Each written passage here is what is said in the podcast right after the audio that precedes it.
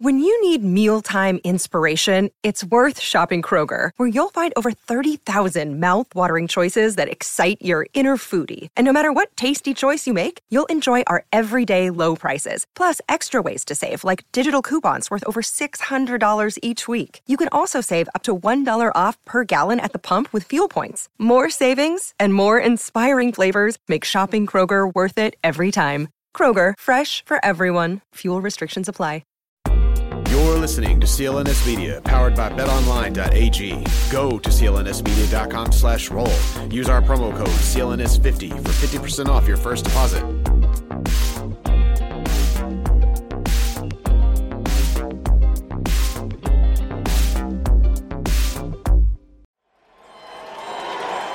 Thank you for listening to the Black and Gold Hockey Podcast. Please support the show by subscribing to and leaving a five star rating for the show on Apple Podcasts, iHeartRadio, Podbean, SoundCloud, Spotify, Stitcher, and any of your favorite podcast platforms. You can also support the show by going to our website, blackandgoldhockey.com, where there's always exciting articles by the BNG writing staff. While you're there, don't forget to click on the fanatics.com banner for a great sports fan shopping experience. Hey, you done yet? We gotta start the show.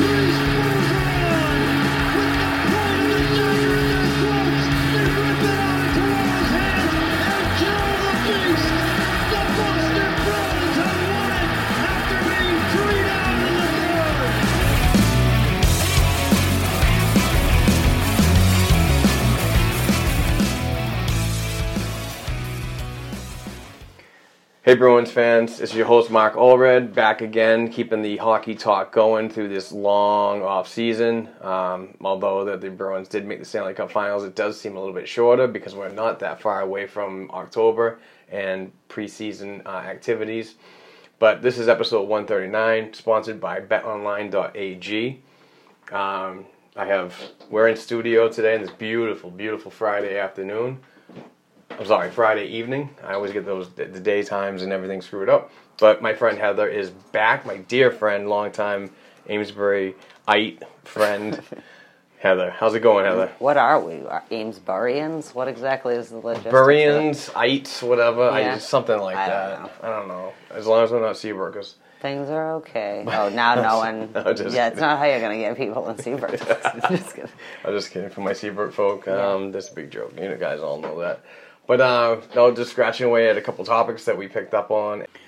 And uh, in the second hour of the program, I had a great interview with my dear friend um, Craig Eagles. He's a Quebec Major Junior Hockey League scout, and he is a Rogers TV color analyst for the New Brunswick area, uh, Maritime region. Um, so stay tuned for that because that was a fantastic um, um, conversation about uh, Bruins prospects like Jakob Lauko and um, uh, Samuel Asselin that uh, just signed. So um, stay tuned for that, please.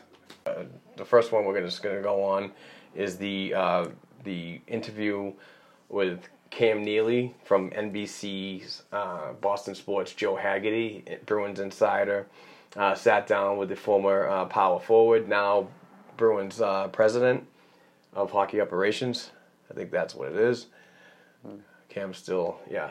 Anyway, We just always call him the president. I don't know what his actual official terms are. I totally forget.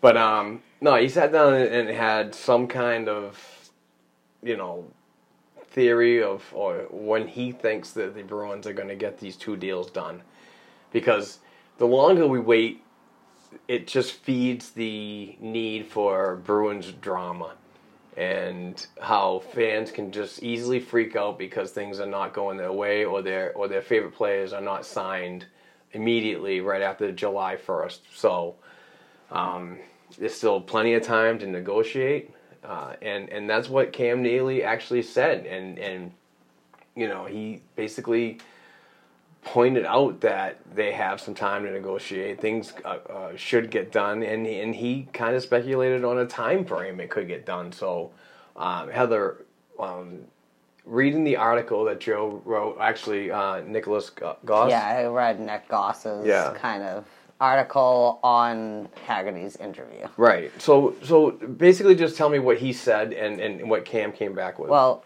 I mean, the sit down had a lot of talk about a lot of things, but these were the big quotes that came for me about kind of where the Bruins and these players stand. And I don't know if I feel better or the same. Like, it have I really learned any new information? But uh, one of the things that Neely said is that we do have to plan to prepare these players to not be at camp on opening day. But we have five or six weeks, hopefully, to get something done. We feel we should be able to get something done with both of these guys at numbers that make sense for us and hopefully make sense for them. I think we've done a really good job of kind of managing the cap and making sure that we're okay in getting these guys done. I don't disagree with Mr. Neely on they've done a good job managing the cap as they could, you know what I mean? At the same time, we are still a couple million dollars short of reasonable, even bridge deals with McAvoy and or Carlo. I mean, I th- we've talked about this. I think Carlo's probably getting the long term this time, and McAvoy's getting the bridge, and then I'll switch out on the back end of the contracts. But like, at the same reverse, time, it, yeah, like either way, like one of them is getting the long term now, and one of them is getting the long term later. We know that. It makes me nervous. Like I'm not nervous that we won't sign them because they both want to be here and they understand that seven. We have like about seven and a quarter mil to Yeah. spend or so. I Actually, I wrote down that, but I forgot. Like I don't care the exact number, but seven to eight million, which is also what Haggerty's article was saying per probably cap friendly. That's what everybody looks like, and uh, it just makes me nervous thinking about them not. They are young players, and like like last year was it last year Nylander or was it the year before where he sat till December and then he's finally signed Nylander. right. Yep. That's not that's great to re-sign the player, but it makes me nervous a player missing three months of a season like that, just conditioning wise, team gelling. What like Yeah, your training camp's in December. That doesn't make me feel better. To what are we going to replace them with? Because if they're not signed, they can't play, and it, they're young dudes that I think it's important for them to be at camp and be able to be on the ice. I mean, that's part of the reason Chara's still back. That's part of you know whatever. right. So that's just my take. But those are that's from Cam Neely. So I mean, it's optimistic. They obviously they're in contact with Carlo and McAvoy, knowing they're not calling us to let us know how they're feeling about it. Yeah. I feel like everyone's still just in a patient waiting game. Come September 1st, though, I think I might start getting a little nervous. Just A, for these kids who are both have been injured before Ju- in their young careers to just- get conditioned with the team. Just to wrap this uh, this topic up because we're trying to get through to uh, some Oh, yeah. important questions later on in the um, in the show. Sorry. Um, no, no, no, no, no. It's nothing to do with you. It's just timing. Um, it's um, I'm not going to freak out until until camp, and I was at camp under um, the umbrella of the Boston Bruins as a media member, as a guest, and Pastrnak was a no, was a holdout. So and little behold, came out. It was a sweet ass deal, very cap friendly for the Boston Bruins, and uh, pretty much set a tone for other players that are coming here, uh, new players that are just signing new deals. That you know, if you want to play here, you know, prepare, be prepared to like stay a long time, but get minimal pay and, and be successful. And that's what I think they've done so far. So, Pastrnak got signed. That's the best thing about that whole thing. So, I believe that something's going to happen. So, regardless. My thing is, I'm not sure we how cap friendly deal. We're kind of in a place where cap friendly is kind of a functioning uh, expression, not reality. No, You I get that's you. What makes I absolutely get you. All right, And the whole LTIR crap, I don't believe. So, uh, regardless. All right, uh, moving on to another rumor. Stupid rumors. Uh, but it, it, it seems to gain a lot of traction and a lot of truth. Um, it seems that the uh, Bruins were trying to trade um, David Backes, uh, who they're trying to move for cap reasons. um, wanted to trade for Milan Lucic of the Edmonton Oilers at the time. This was before Lucic was traded to the uh, Calgary Flames. So my theory on this is it's a contract. It's, it's two bad contracts, and I, it made absolutely no sense to me. I um, I think Joe Haggerty wrote this one too, um, but even if they were seriously exploring it, it's, it's just dumb. I don't get it. I mean, you're not you're not gaining anything. You're you're you, you just have a new face in the same situation. I, I just don't understand the theory, and and of course the uh, I love Milan Lucic folks are going to be you know hammering me on Twitter. Um, it's because he's a big uh, hunking man of love that you know he he belongs back in Boston. I don't believe that. I believe his numbers are declining. I don't. I just he's a good player, and I'm happy he's still in the league and he's making a career of it. But we don't need that anymore.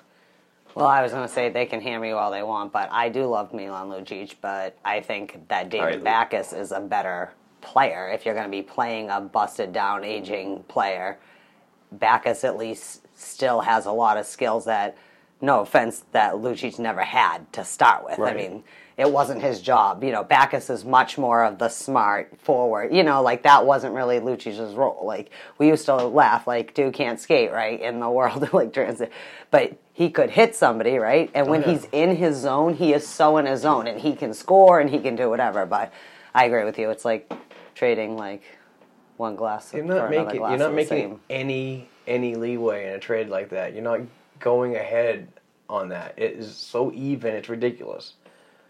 Um, and and and Lucic having a um, a no buyout clause on the on the tail end of his uh, career or whatever is is another ridiculous thing. So no, I'm sorry. I do not want him back.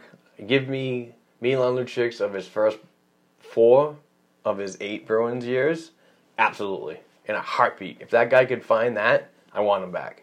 But his last four as a Bruins were declining. I think he was told to play a different role. I think he was told to step it down because the league was going that way. But regardless of what is hearsay, I I don't want him back. I, I don't see a need for that anymore, and he's slowing down. We need speed. The game is obviously evolving into a speed thing. Uh, if you want to address that right side, you don't put a Milan Lucic there. You don't even put a Milan Lucic there that makes six million dollars on the fourth line.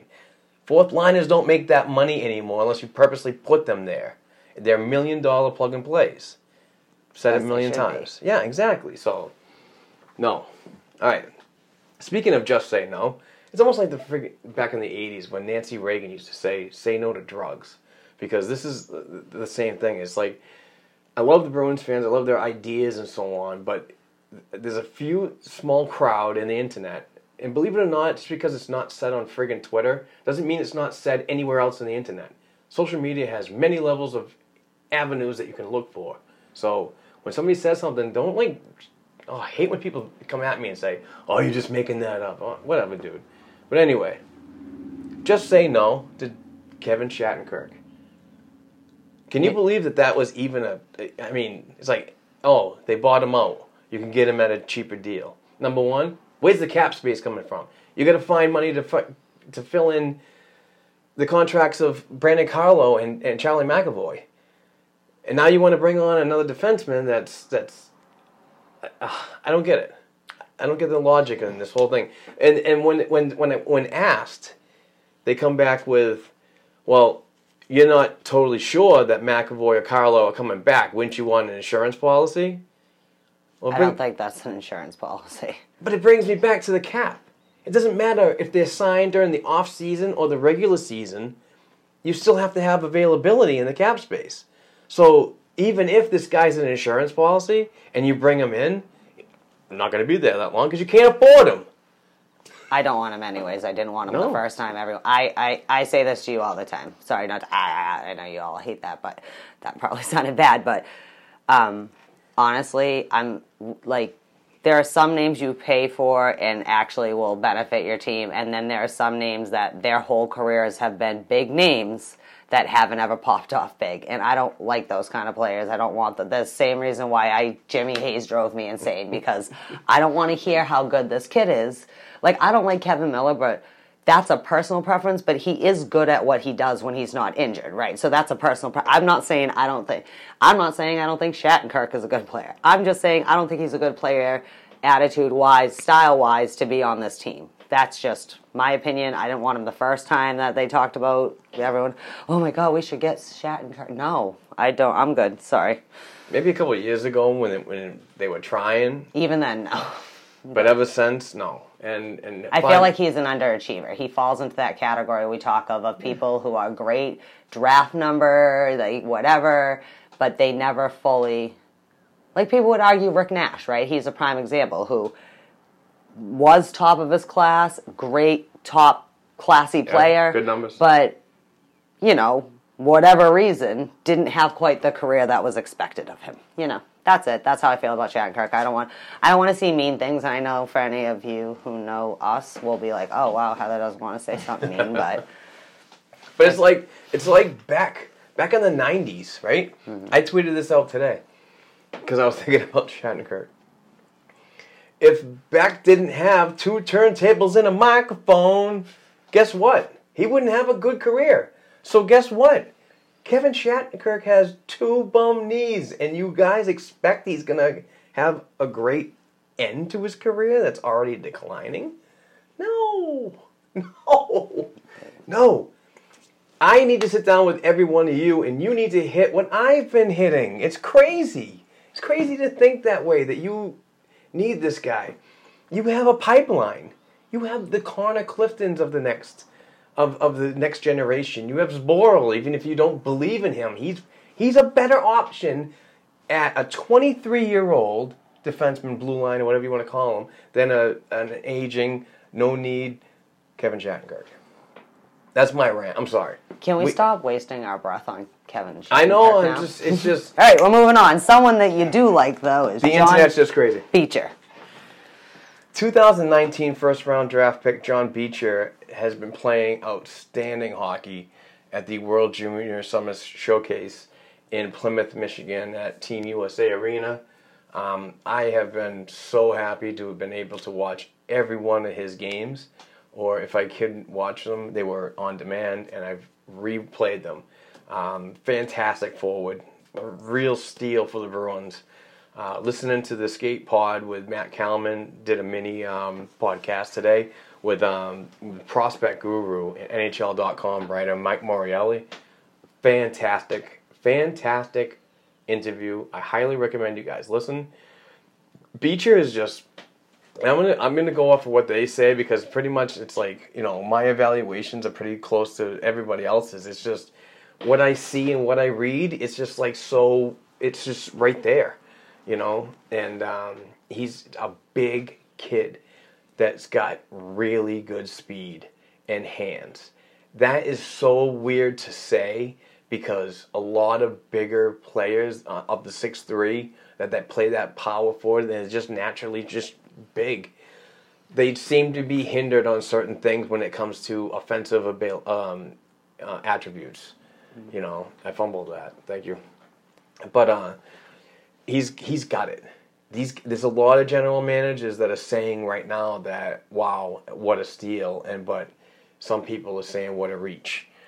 I believe he's um, going to be a great asset. Now, one thing that Kalman and, and Morreale was saying on the skate pod earlier today was that he's he's kind of like below everybody else because the U you know the USHL had a huge year for drafting, and so did Team USA, but um, those guys were so far ahead, and Beecher was like a third and fourth liner and so on, trying to still on the team, which, which had no knock against him where he was playing, but he's just not at that higher level with those number one picks were playing. So he wasn't like top six, you know. So, but you get him out of that role and you see what's going on. Unbelievable, unfreaking believable, and um, not to overhype the kid, but there's a lot of potential. It's huge upside there for him to be a, a power forward. And a really good thing that I really like hearing is he's is he's being um, transitioned to the right side.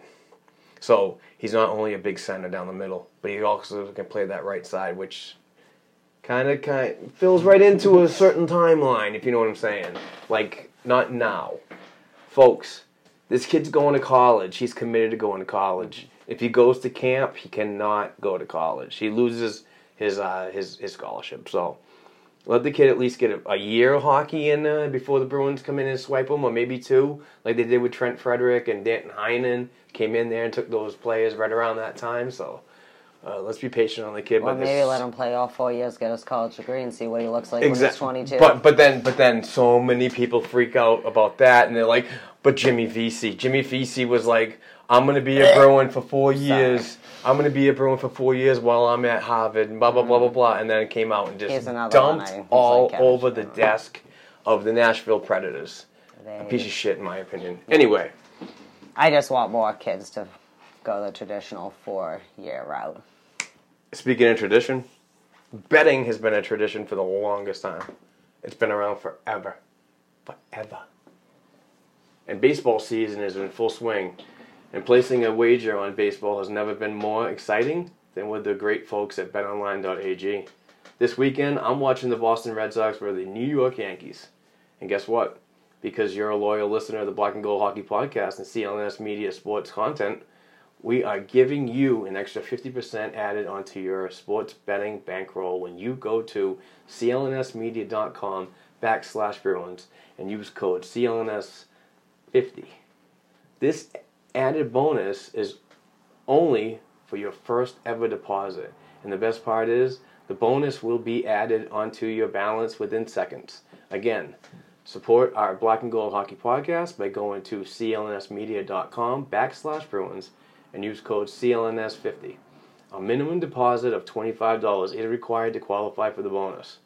Please see BetOnline's general rules for and for additional terms and conditions regarding bonuses. So, back to the hockey talk. We had a little malfunction, as many of you know. Um, uh, we were out in the sun just a little too bit, but I, I got a little burn on my leg, but not as burn as the the recording equipment. The recording equipment shut down. it was early- like too hot, guy. On an early Sunday morning, beautiful scenery, high above Amesbury, Massachusetts, on Poe Hill, looking over the Merrimack Valley. I was, it's so much fun. But we did a Q and A questions um, uh, segment, sorry, with my friend Heather, and uh, we got about nine minutes of it, and it, the equipment got so hot it shut itself down, and we kept talking for at least forty-five minutes Yeah. afterwards, and then I realized that it, was uh, it was not a, a no go. So we are back for this. Um, so what do you got, this right. is all yours. Well, I know because I'm bored and it's summertime and there's not enough hockey on in the world. No offense, but like the World Juniors aren't gonna do it for me and fill all the time I have in my life. You know, all the podcasts have shut down. There's a lot of things going on that's making me bored. So what happens when I'm bored? My crazy brain comes up with things, and my crazy brain decided to come up with a bunch of random questions to ask you. But we're gonna do it fast, okay? It's almost like it's not an unofficial game, but the game is this. Over here, I have 47 random questions. Do you know why there's 47 random questions over here, Mark? Because she's a big Torey Krug fangirl. I love him, but not just him. You make it sound like I'm a creepy old woman. I love him, just him and his wife and his baby. I'm just very happy for them. They're a cute little I'm old fifty couple. percent so far. And my dad's from Michigan. My dad was from Michigan, so Shout maybe out I'm Dale. thing. Shout out Dale up in heaven. He's probably looking down, going, "What in the is going on?" Big Red Wings fan. Oh yeah, Red Wings, but only when the playoffs start, right? Yeah. I got you, Dad. I got you. No, I'm just kidding. I have tons of Red Wings memorabilia from my dad. Okay, so this is how it works. So.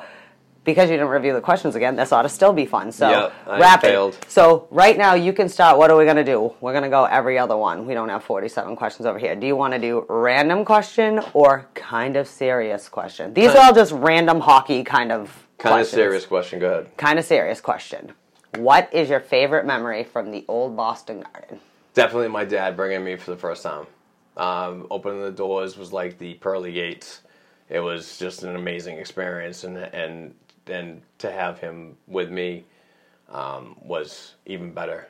And because you know that's that's where my hockey fandom really started was from him and, and being a goalie and kind of you know you always do what your your dad you emulate your dad. You know what I mean? Growing up, and I wanted to be a goalie, and I turned into a goalie. Just beer league. I didn't do anything pro, but um, if if that moment, if those moments weren't around, I probably wouldn't be interested in hockey.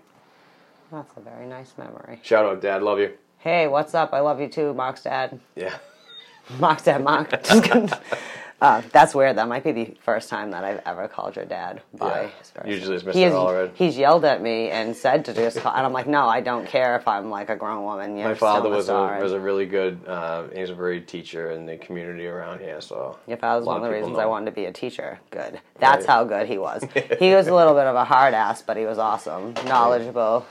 But he was a hard ass on you in a good way. Know Back I mean? in the Like- day, teachers were like that, and they got Yeah. results. So. Yeah, exactly. Like, Not like today. stop effing off and Pussy calling dog. you. I think it's calling you on your bullshit. The pussification of America is today's kids, in Mm. my opinion.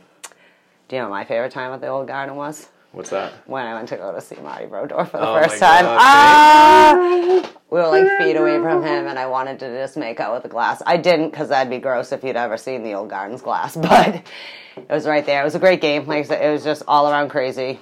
There was like hat tricks, and people were throwing shoes on the ice, and Cam Neely beating the shit out of Claude Lemieux. Yay! That was and great. And everyone in the like too many people in the penalty box at once. Unbelievable. Marty got pulled for Chris Terreri. Why on earth? If Marty Brodeur could be half dead, why Nearly would got you? booted from that game. Yeah, a minute and 30 seconds in, right in front of us, like Lemieux five rows. stayed, which was even Yeah. worse. He was on the side of that whole shit. Yeah, old Boston Garden Great and the ramps. Okay, so what's your favorite memory from the new garden?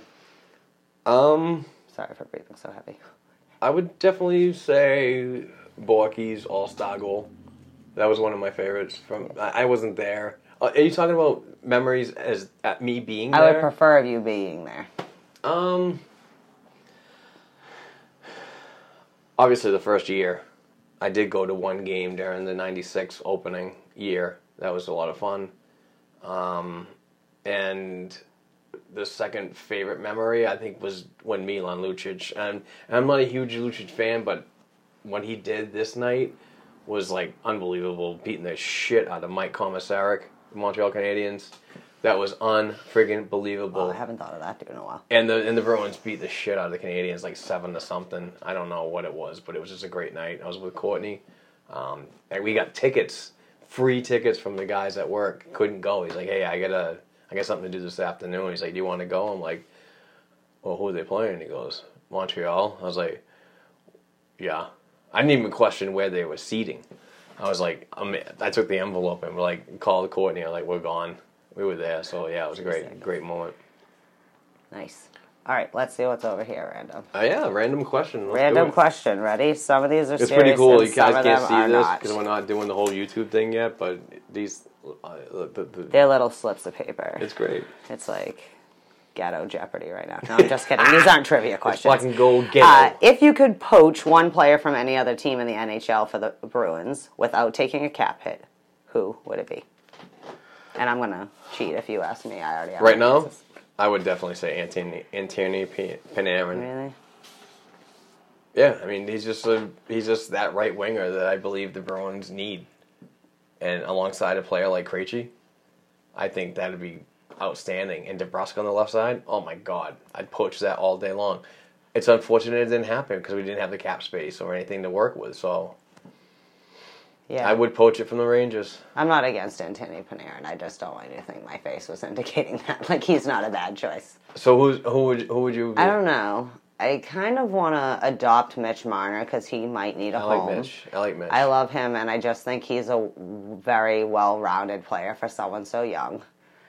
Who do you think is? a I'd better borrow player? him. Do you think who who do you think is a better player? Is it Matthews or Marner? I can't answer this because that may or may not be one of these random questions. So Okay, I'm just kidding. I'm just kidding. I think Marner's a more a better all-around player, but I think that Matthews is still the blockbuster superstar. Do you know what I mean? Yeah, no, I get it.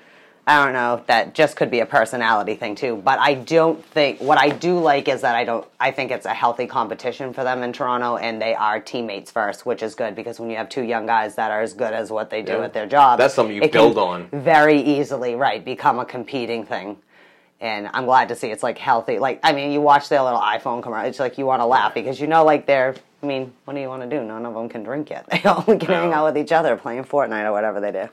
Okay, another random question. Ready? Yeah. That's my question. What's this? Whose loss on the current roster would be felt the most by the team? Marchand. Okay. I would say Bergie. I feel like every time he's out, like the team is like a whole entire different team. Yeah, no, I know. Oh, This isn't a yes or no answer. Just No, like I, know, said, I these are quick answers. We're gonna go through. are you talking about the Stanley Cup final? no, I'm just talking generally. Oh, generally. I just mean like if generally. Like I, I like Marshy, but like if you Yeah. like lost somebody off of our roster because our roster is pretty much the same as it was. we have so much depth. Yeah. It really doesn't matter. Like like I I wasn't a big fan of Nash, but he could like really fill in that Mm-hmm. role really good. You know what I mean? All right. Who are your favorite Bruins players growing up? Definitely Bourque. Yeah, everybody will say Bourque. He's our Bobby Orr. That's our. And as and as a goaltender growing up, I I was um, my younger years were the ones that I really paid attention to and watched a lot of video of was was Pete Peeters back in the day because he was just an unreal unreal player and that run he went on for the Bruins was just amazing. I love Craig Janney. Yeah, I know. I'm saying that list. such a You know, like I said, I don't necessarily think of him in a Bruins uniform, but I remember he had great was a. Bruins. He So- remind he reminded me of like Adam Oates, just the way he Yeah. passed, man, just those crisp passes. If you don't love Adam Oates, there's something wrong with you. Sorry, I'm just saying. it's alright. Uh, what two Bruins players have defined the 21st century Bruins? So 2000 to the present players that maybe have. Bergeron. Mm-hmm. And, and and since coming from Ottawa, I, I have to say, and with a decent resume along with that, and I'm not a huge fan of him, but he's done so much for this this team, and that's Zdeno Chara. You know, it's just he just he stabilized this freaking defense. He grew with it, went through the growing pains, believed in the in the mission that was told to him to preach down to the players coming in and, and alongside on the bench. So uh, I do have to give credit for that. I really do. I say PJ Stock and Shawn Thornton because they're like the first generation of like not just goon tough guys. Right. but they also were part of our identity crisis we always talk about like what is how does big bad bruins mean not just like being big and being able to beat the shit out of people which you and i prefer not in a dangerous way but sometimes it's nice to see people have it out like gentlemen and uh, also i just love pj stock and i wanted to talk about him for a second so Well, he follows me on Twitter. I'll have to ask for an interview. tell him that i said hey Well, if I interview him, you can tell him hello yourself. Okay, maybe we'll talk about that. Okay, which Bruins player besides Bobby Orr, because that is too easy, from the past that you didn't get to see, could be someone long past, could be just like before our lifetimes. Who would you want to have seen? What Bruins? Great. I would. Or any Bruin, I don't know. You might, knowing you, you might know some obscure guy that played on the third line in 1929. No, no, no. I don't geek out that bad, but I, uh, as a goaltender, I do geek, geek out on all that stuff. Um, but I would really would have loved to seen how Frank Brimsek, the goaltender, Mister Zero, number one back in the day. I, I, would love to see that. Just with the minimal amount of padding that those guys had, no mask. I- that that's just that, I would love to see that. If I go back in time, I'd do that in a heartbeat.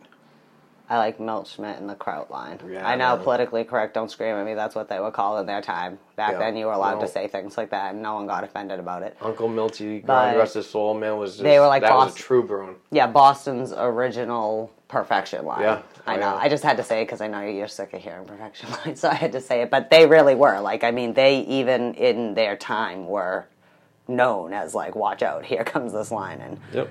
that says a lot. All right, so we're gonna just grab this random thing right here. What's this? This random.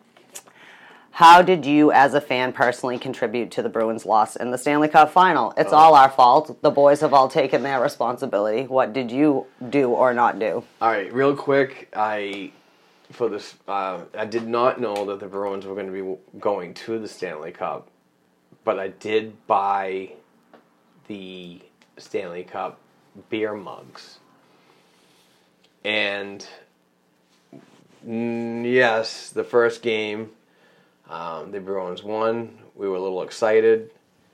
The second game, we broke them out and drank beers out of them, and they lost. And we didn't go back ever again for the series. So I think that those should have been waited on for the ultimate celebration instead of big, you know, the beginning of this of the series because you don't really know what's going on. So if my suspicion was to be kicked in the ass, I think um, I wouldn't have drank out of that. I think I would have waited. I actually thought that the Bruins had it in the bag just because of St. Louis and how much they've been drugged through their playoff extension, you know. But kudos to them; they were the better team. They're the ones that that were pretty much the the Vancouver Canucks of of 2011. Only And- they won. yeah, yeah. These guys won, and they and they put that game right back in the Bruins' face. So You may Um, have had this round St. Louis, but we'll be back at some point. we'll be back in the playoffs. I'm not sure if we'll ever see them again. Not by the path that Maybe not them. Who knows? Okay, random, because these are fun. Oh, I'm sorry. I fucked up the socks, and I accidentally wore my Stanley Cup 2011 socks. I have a weird sock thing for people who obviously don't know, because you Yes. don't know these things. Very many, many strange fan things about me, but that's one of them. And also, I was super optimistic all day long, and I am not optimistic. I should have known that was wrong. What Montreal Canadian from your lifetime have you secretly loved but couldn't say out loud because that's sacrilege and dirty? Oh, I know Oh. mine all day long. All day Oh long. wow. Um. Jesus, this is a good one. I'm gonna pick two. Okay, go. Patrick Roy, because that guy was a freaking amazing. I know everybody hates the Montreal Canadiens and blah blah blah, but when you step a, when you step away from the the rivalry of that those two original franchises, and you see that style of game, the aggressiveness that he played with the um, limited amount of padding that they had back then. I mean, in the '80s, I mean, they had it was sufficient. I'm actually surprised that a lot of goaltenders didn't get their freaking separated shoulders. Die. Yeah, but you know how aggressive he came out to stop a, black, a slap shot. Um, the way he can control a game by just making one save. His reactions.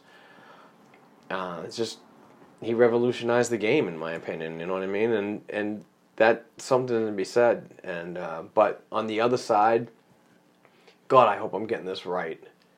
But I really like John LeClair. I and I and this is why I want to make sure I get it right because I thought he was a really good power forward on the right side, and I hope I'm right because I think he, I know, for some unknown reason, I hope he's not a left-handed shot. But anyway, I mean, he went to Philly Google and so you know, on, and you know, yeah. Wait, John LeClair. So no, I, I thought that he was a good one, and, and he was one that always got in the face of uh, the Bruins and so on. So, yeah.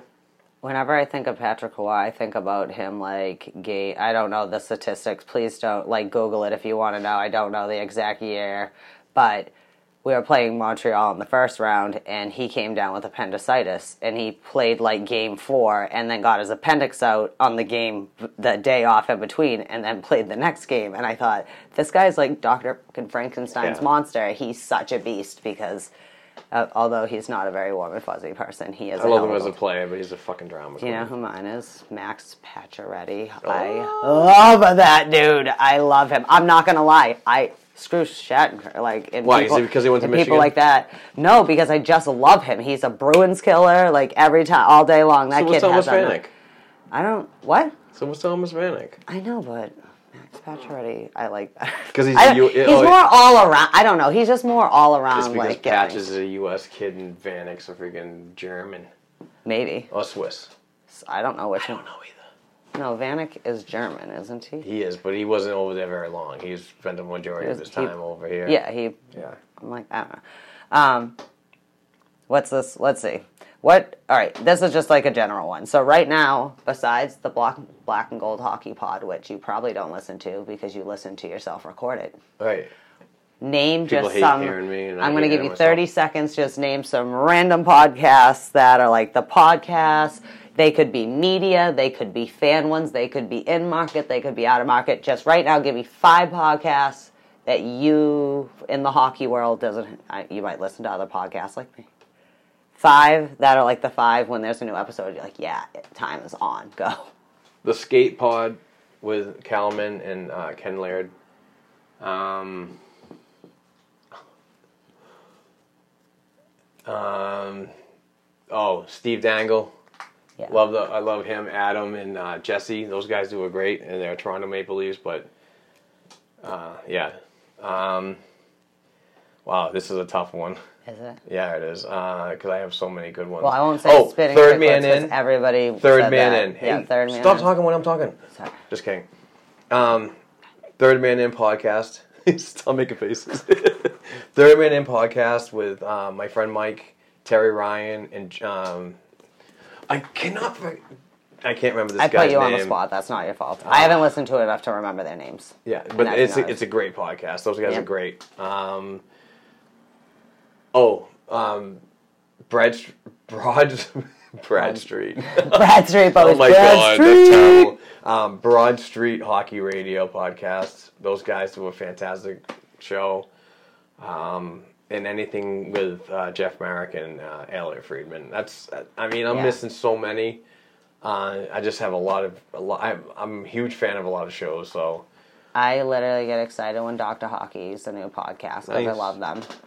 I love the crazy girls on For Puck's Sake. They are like ram- they just crack me up. It's like two and a half hours if you're never quite sure where they're going, but they'll always be solid hockey talk when it is going I solid like hockey Saucy talk. Rockets. Yeah, and saucy. They're Saucy another one Rockets are like fun. they're uh, um unfiltered with Matt Barnaby. I Oh! love that. I just Dude, I, I like like the player pods like I that. sent like- Barnaby a message and Oh, said, "Hey, uh, no, this is amazing." Yeah. And by the way, the way you mess with your mother absolutely cracks me up because Barnaby would would like crank call his mother and say he's a poli- pizza delivery guy, and um, yeah, and, and just have this. Hey, I have like eight pizzas, and I'm um, I'm coming to your house. I need your credit card number. And she's just like, I didn't order a pizza. I'm not even at home. And she was like vacationing somewhere. It was just great, man. Those it's just a great pod. So There's tons of really awesome podcasts. there You can go are there are. Please support your local ESPN. podcasts. Do what I do, just randomly every now and then Google hockey podcast. Like that's how I think I told you about Matt Barnaby's. It had just Yep. started. It was like two Yep. episodes in. I was like, he's got a Barnes podcast. awesome. Yeah, buddy. Also, Barnes I don't mind awesome. John Scott's too. Oh, oh so- by the way, for for the local Bruins, uh, you, you cannot go wrong with um, the uh, Bruins beat with Evan Marinofsky. oh yes, absolutely. He does a fantastic program. CLNS Media's uh, Bruins beat. Well, you got you this show, Bruins beat and Skate Pod. I thought were just implied because those are like the three Yeah, like local, nice. not non like major media produced Go necessarily. Like, twos, go twos. they don't get as much necessarily love as well hockey doesn't generally it's astounding how about name a couple of your favorite hockey docs or it could be a hockey movie so a hockey documentary or a movie what's your Oh. favorite kind of I am just a couple they can they can be totally like just You know why I liked Ice Guardian? really Yeah, it's Oh, the fighter's role, and everybody thinks that I don't like fighting and so on. I am just a person that goes along with the league. Mm-hmm. I don't agree with what the league says, but I'm not going to be that type of guy that goes to go out on social media and make a stink about it all the time. So, but I like Ice Guardians because those guys, you know, there's a lot of freaking players like like Terry Ryan on the Third Man In podcast that had really good skill. They played, they got 50, 60 goals, 80, 90 points in the Q and so on, and in other areas of the uh, of um, of developmental hockey back in the day, and well, we're kind of told that you're not going to make it on scoring goals. You'll make it on kicking ass, and obviously, players like that that are already have that drive and that competitive edge are, are going to do whatever it takes to get to the show. And and unfortunately it came at a price for a lot of people. Um, but i like programs like that because it does um, give you it, it gives the uh, uh, play people that don't have never gotten to that level what it's like to be like that and and and deal with those issues so mental health is a it, it's tough for everybody and and i'm a, I'm a huge supporter and I'm, I'm a huge supporter of people that advocate for it. Yeah. So Oh no, it's. I'm glad it's good that people finally are really truly shedding light, and not just like shedding light, but like you can talk about it all day long, but Yep. until you Yep. talk to people who have been affected by or what the effects can be, you know, like be. We're at a stage where you can be preventative of what you know happen and Yeah, so the many- so equipment's many better. Just there's a whole lot of um, things have changed and the mentality has changed towards kind of training. I mean, it wasn't that long ago where it's like no matter like your arm could be hanging off there, like here's a shot and get out there and do whatever, even though you're Exactly. not even alive. So that's good. What's something fun that you like? Like I like like I thought Goon was hilarious. With I'm not I'm not a fan of the um, the comedy you know comedy like comedies? movies. Not No, even I'm- Mystery Alaska. I did like Mystery Alaska, but it just became a little, you know, like the beginning when it was like pawn hockey and so on. That was kind of cool, but when it transitioned to like the New York Rangers coming, uh, that was when it was like. Well, yeah, but those eh. kind of movies are supposed No, to. be No, I know, campy. but I just I, I don't know. I'm, I'm Do you love the Mighty Ducks or hate that movie? Mm, I hate it. I was not a fan when I was a kid. No. It was just it was just too comedy. I I like movies like I'm very vanilla when it comes to movies. I like uh, stuff that actually happened. You know what I mean? I don't like superheroes. I don't like Yeah, you well, know. I mean, there's a lot of different things. So you don't like to suspend disbelief for a little bit and just have fun. Not really. You're more serious. Yeah, I'm I'm more of the things that actually happened, like you know, 1980 U.S. Olympic hockey. Gold Well, I was just going to bring that up because I'd rather watch HBO's Miracle on Ice documentary than. Yeah. No Oh, offense, yeah. and I love Kurt Russell. See, I stuff like I like the original with uh, and I don't remember the dude's name. He had a big nose. Yeah. I don't. I wish I remember Oh, his name. He was a Like, very don't very really like big actor back in the day. But if it's made up, I don't mind it being like a movie movie. That's what the whole point of being a movie movie is. Um, I still have not got to get the Russian Five. I'm sorry. Oh yeah. Can someone, if anybody has a copy of the Russian Five out there, could you just Email it to uh, email it to me? Email the Russian Five through email. No, Another movie that I really loved was Yeah. Net Worth. Net Worth was that was um, one of my favorites um, when it comes down to um, owners taking advantage of players for money and so on, and and the whole um, shenanigans that were going on with the boxing and hockey world back in the day because they were so. That's what built the Gardens. Mm-hmm. That's what built Chicago Stadium. That's what built um, uh, Boston Garden. They were very Toronto Maple. Leafs. They were yeah. I mean, the boxing world was like was like the Wall Street back in the day. You know what I mean? You follow them, and you you had a great trail to money, and you were very dirty about it. And people are in the Hockey Hall of Fame, uh, which is the highest honor of hockey. And their their their names are Jack Adams and and stuff like that. And, and I I could go on and on. That's a whole nother show, but. Well, I mean, That's a great movie, by the way. Net Worth. It's an older movie. People, you know, the kids today might not like it because they're not wearing the Bowers and the uh, and the you know the the the, the high price freaking composite sticks. But it, it tells a true story of your history in this sport and um, and and how people got taken advantage of. Like Gordie Howe. Um, you know, Gordie Howe played more than 50 years in the NHL or something like that, and um, you know, in 1990 something, finally got awarded along with him and another a bunch of players like 30 some odd million dollars because they were owed back money. Yeah. Because they were got taken advantage of. But I'm sorry for ranting on my wow, movies, you're making my fun segment turn. No, no I'm I sorry. agree with you. I think it's good for people to learn history about things, but I also think it's fun to just no, I get it. like relax and have fun. All right, how about something a little more upbeat then? Who's your favorite goalies from the 80s and 90s? So, like being a kid or when you were a teenager ish. I mean, were we even teenagers in the 90s? I want to say um, I'm gonna I'm gonna go with Pete Peeters again. Mm-hmm. Um, favorite goalie in the back in the day, and just the the way he played for the Bruins that one year was just amazing. And and him coming from I believe the Philadelphia Flyers. Um, yeah, that, he's one of the. The other goaltender, this was a tough one for me, but I'm gonna say. Uh, I don't know, like Andy Moog. Was I even a teenager for that? No, I'll just say You were, Byron. Andy, we were probably, when he got traded to Dallas, we were probably still like in high school, right? Because when was Oh, it? I don't know. I don't know. No, I'm just trying to put it in perspective because they. Well, I graduated in '94, so Right, but I'm thinking, wasn't it like 91 or 92 when the, they became the Dallas Stars? Because we got rid of Moog, I and then next so. thing I know, Moog was in Dallas, and I was like, how can they do this to him? How can Yeah. Dallas have a hockey team? This is the worst thing that could ever happen. Maybe And I'm then- just I'm just picking. Um, don't know why. Sorry, no 80s offense, and, though. and 90s, whatever. You know who I thought you'd say your favorite goaltender was? She's a little number that played for the Tampa Bay Lightning for a few Oh, years. Manon Rhéaume. Yeah. Oh no. you love Realistic. See. I Even I don't. Oh, I, I definitely do. I mean, she was she was definitely a uh, a poster on my wall. That's for sure. Well, she definitely was awesome enough to get noticed enough that Oh, I mean, like, and granted, Tampa Bay, what the f did they have to lose at that time? Since they were a brand new franchise and they could do whatever you if, know. what I I'm, mean? if I'm not They mistaken, Was it- her daughter? I mean, I'm sorry. Her son plays for the University of Notre Dame, and he's They good. might. He's good. I know her it's not. are- It's not that name, so I know. Yeah. No, she. I heard she was on a podcast that I listened to a little bit ago. One of them, I don't know. They all blend together. I listen to so many, but I think she, her kids though play high level. I know that.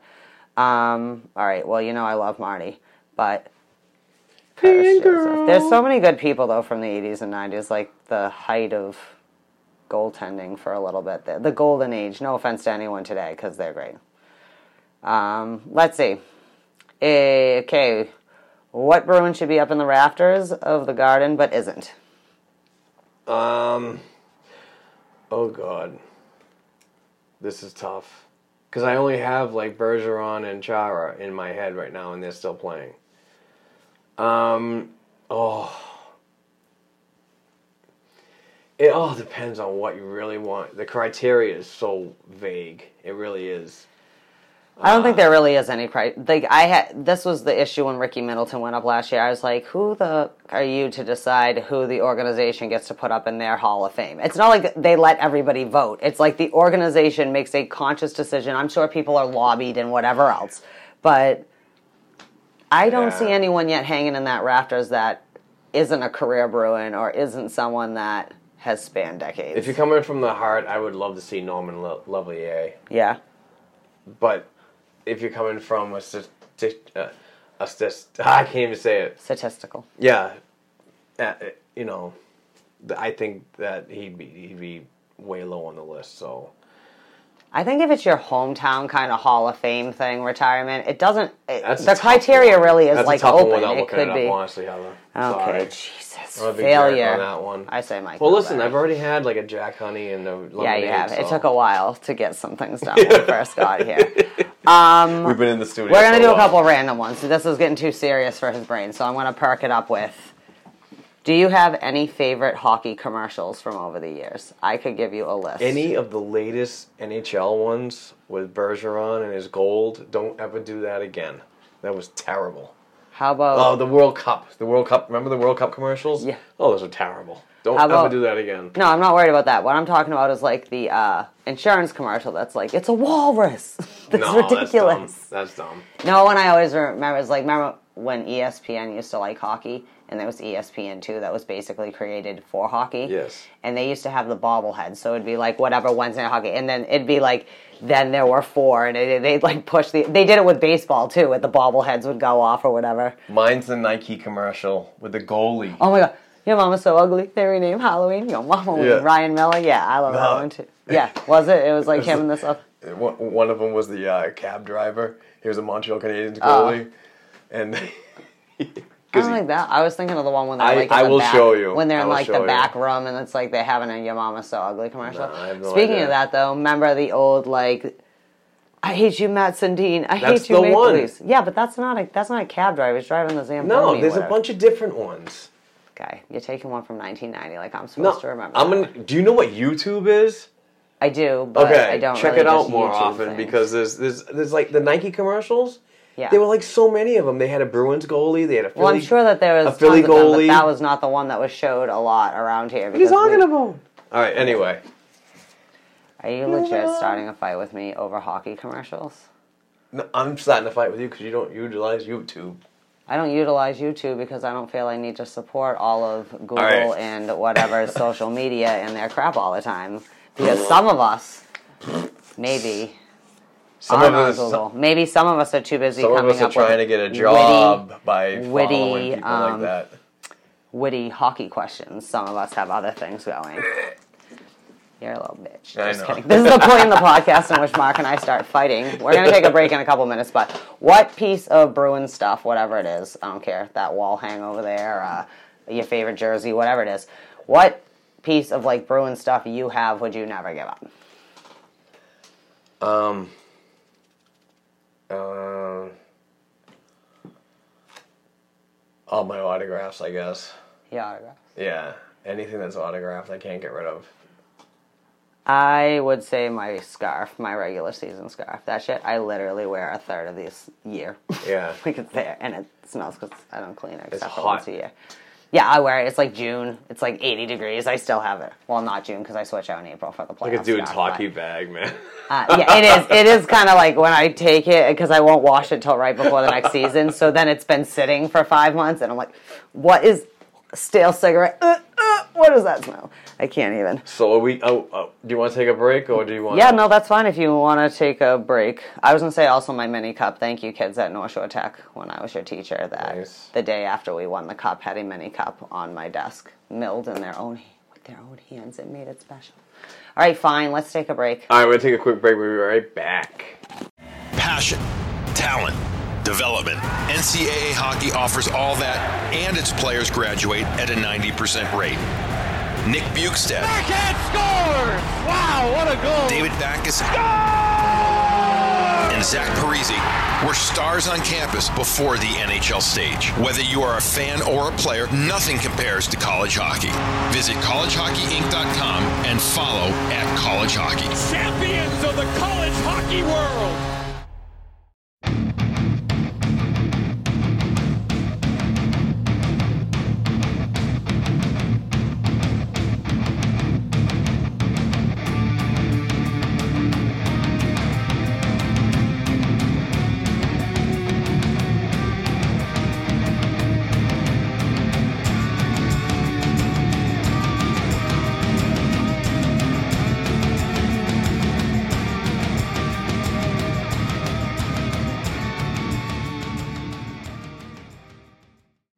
And we are back uh, from our little break, uh, but we're gonna do a little thing, uh, something different. Um, we the questions got it's a little too long, uh, so we're gonna just save those for a, a later episode, future episode.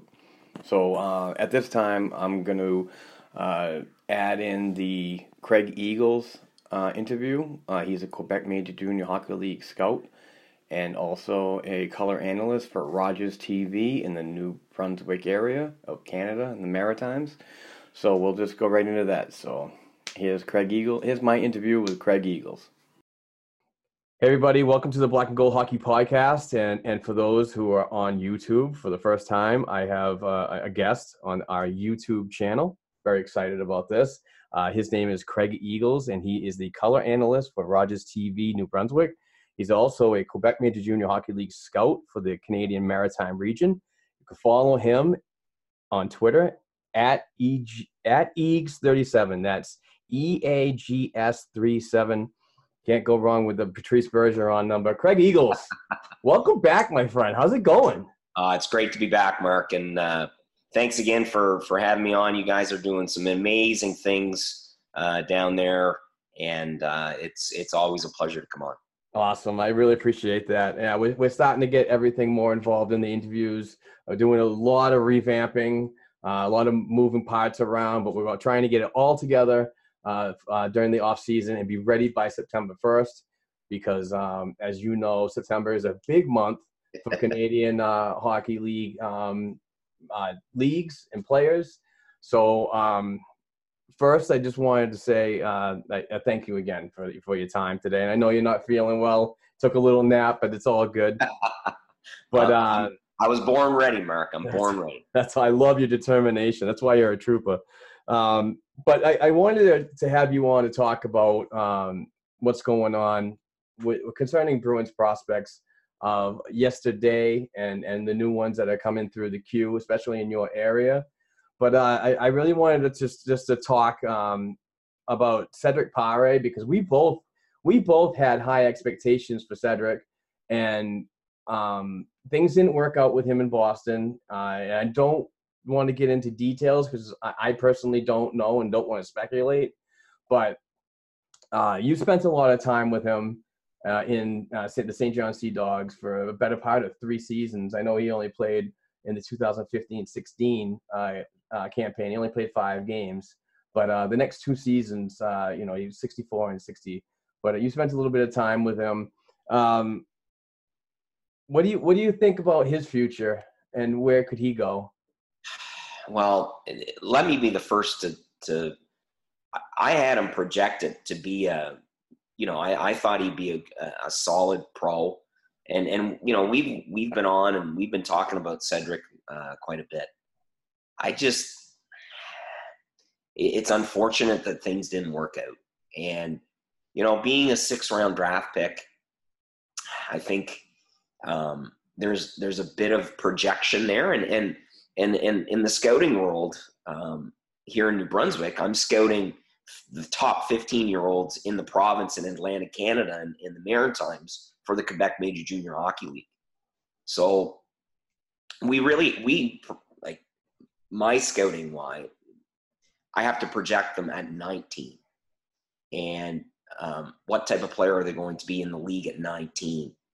And I think seeing Cedric progress like he did, and then I really thought he would have a better um, year with Rimouski. And I think the, the games, the, the, game that I saw him and, and talked to him after, he, he just, there was a little bit of consistency there in a feeling out process with a new coach. But I, I really, it, it's it's hard to say. Is it foot speed? Is it puck skills? But I, I still believe that um, he's he's going to play professionally. I just don't know where right now because um, when when the signing period passed, I didn't want to reach out to the player. Um, you know, you can well imagine how disappointing that is for uh, for the player and, and, and his family don't take anything away. This this kid worked extremely, extremely hard to get to that point where he is uh, in his career, and it just didn't work out. And um, it, there was a little when after his second year in St. John, the team released that he was going to Providence. I reached out to the player, and he said, "Well, it's a maybe." I said, "Well, okay, the team just released it that you're going down. And he's like, well, it's still in the works. It's a maybe. So I wrote the article anyway, Providence bound, and um, it just didn't work out. And yeah. you see those things um, a lot in hockey. And, and, you know, I'd be the first one to, to say maybe I projected uh, incorrectly. I'm okay. I'm okay with that. Right. Everyone makes mistakes, but yeah. there's some there's some aspect there when uh, when the Bruins didn't sign him. And um, I was very fortunate um, to uh, to interview Don Sweeney um, during a broadcast, and we talked about uh, Cedric uh, briefly and uh, and Jacob and uh, Don, like he always does, handled it professionally, um, and that was just as the the trade period and the trade deadline was approaching. So there were about a week and a half away from trade de- NHL trade deadline. So uh, I had to ask the question. I said, "Well, Don, uh, what areas and and where are you to any deals that you can report to us right now?" And he just kind of looked at me. He's like, um, "Well, nothing that I'm willing to share." So, but yeah, I think, I think he's going to have a, and he's part of the plan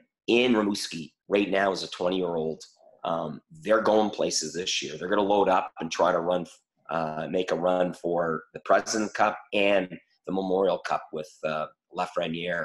This is this is their big year. So um, expect big things. And and listen, Mark, Cedric had a career year last year. Yeah, he had uh, he had 49 points in 68 games, 17 goals, 32 assists, and by far his best uh, year in the queue. Um, but and I thought after that season, and and what little playoffs he he did he did play, uh, when he got five points in 13 games. I thought that he was going to get a, a, better look at in with the Bruins, but unfortunately, the the qualifying offers didn't go out, uh, and along with Daniel Bukac too. Uh, unfortunate, but I mean these things happen. But one of the things that I wanted to to basically really touch on this topic was there's a lot of people, a lot of Bruins fans, not all of them, but there's some of them that are are intelligent enough in the prospect world to to kind of go and call out scouting.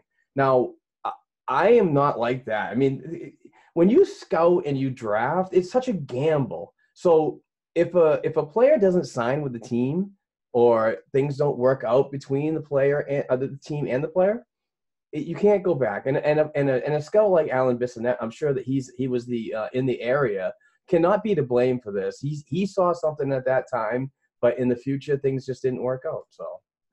Well, I, am glad you, you mentioned that. I'm glad you, you mentioned uh, Alain. Um, I try to pick his brain a lot, and he's a good man, and he's a hard worker, and I don't think you can blame the scouts. And I know, oh wait, you know, it's their job and all this stuff. Well, they're projecting as well, and you, you cannot fault the player in this case for not working hard. Right. Because he did. And things just didn't work out. And you, you see that, um, you know, over the years and really hoping that um, Cedric picks up on a, on another, you know, organization and, and, and flourishes. But I think he's got, um, you know, some, some years uh, ahead in pro hockey. Yeah, I mean, and and from our experience, and I, I've watched tons of his games. Not every one of them, but I, I I do my due diligence and I grab a handful of games here and there and I watch. But I saw a big difference in him because he got a higher role when Joe Veleno was traded, and obviously you know, and then he went too. But um, you know, when Veleno was gone and, and the big name is out of the picture, he went up basically from a, a bottom tier to a top tier freaking role and and expectations, and, and I thought he did really well. I, I, I thought I he did yeah, I thought he did well uh, as well, Mark. And the big thing with with Cedric, um, he's not going to be a big, big point getter, and you know he increased his point totals significantly uh, in Rimouski, but I again, I, I really think that he's going to have a big year for that hockey club. And, and Serge Beausoleil um, behind the bench, uh, he he's in the dual role in in Rimouski. And uh, again, from my source, uh, close to the team and close to the organization, Rimouski, Cedric is part of their plan. So Good. to be an overager on on a, on a club like that, and Lafreniere is going to be gone. Yeah. For you yeah, know, twenty draft, right? And it's his draft year, so there's going to be a lot of attention. So really, the the big thing there is, um, you know, for Cedric is playing that that two way role that we're we were accustomed to seeing, and and that's big. So again, hopefully he can he can land and and uh, flourish with another organization. How about old friend Jakub Zboril? and uh, and his um, uh, your thoughts on his last year, his entry level deal? Uh, he's got two NHL games under his belt, more or less um, uh, coverage games and uh, uh, let's see what you can do games. I thought I in his two games, I thought he did okay. Nothing, you know, outstanding, but but his role in the middle and, and the minor pro depth, I think, has has been outstanding. I think he's been everything that the organization would like to see in a in a player like that, a blue liner, um, and I like what I see when he works with newer players to the Providence Bruins and uh, that leadership role. So, um, where do you think he, he fits in? And, and and you're a huge Boston Bruins fan, which know, who knows the roster pretty well. Um, and you see the contracts that are already on the books uh, from CapFriendly.com. Where do you see Zboril fitting into any future plans with the Boston Bruins in the NHL?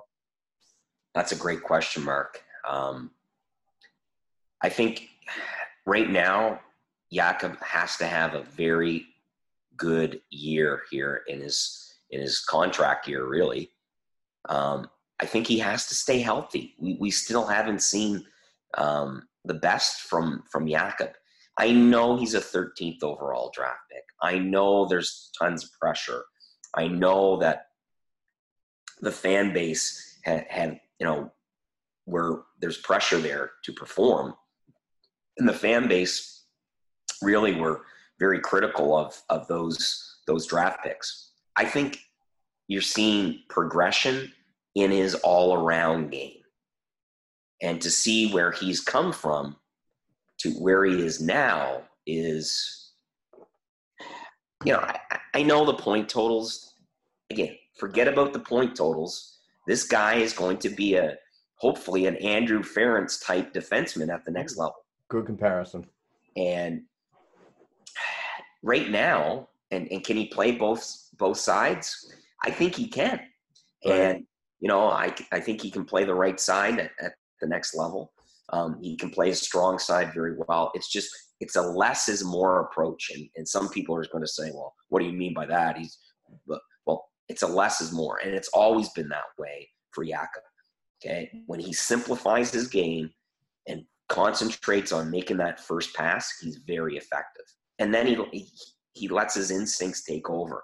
His instinct to jump into the play. He's got a, a pro shot, and and I think you've seen that so far with his at, with his time in Providence.